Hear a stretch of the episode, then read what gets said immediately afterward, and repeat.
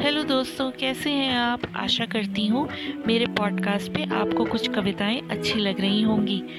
इसी सिलसिले को आगे बढ़ाते हुए मैं आज एक और कविता लेकर आई हूँ, जिसका नाम है बातचीत। जी हाँ चलिए बातचीत करते हैं। या कविता पढ़ते हैं। तो कविता कुछ इस तरह शुरू होती है। चलो एक बात लिखते हैं। चलो एक बात लिखते हैं। दिल के हालात लिखते हैं। किस मौसम से गुजरा है वक्त, उसकी हर बात लिखते हैं। ज़माने ने दिया है जो, वो सौगात लिखते हैं। हम जैसे हैं क्या वैसे ही आईने में दिखते हैं? या कोई और अक्स, या कोई और शख्स बनकर हम खुद से मिलते हैं। खुद को धोखा देना भी हम खूब जानते हैं।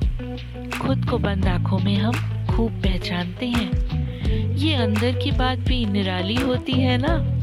कि दुनिया जानी पहचानी मगर खाली खाली होती है ना। असलियत में हम किसी को अपना नहीं मानते।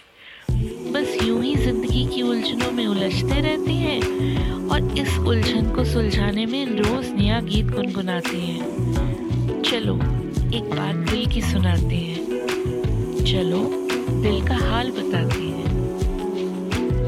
हाँ जी, होप सो आपको ये कविता अच्छी लगी होगी। Thank you so much.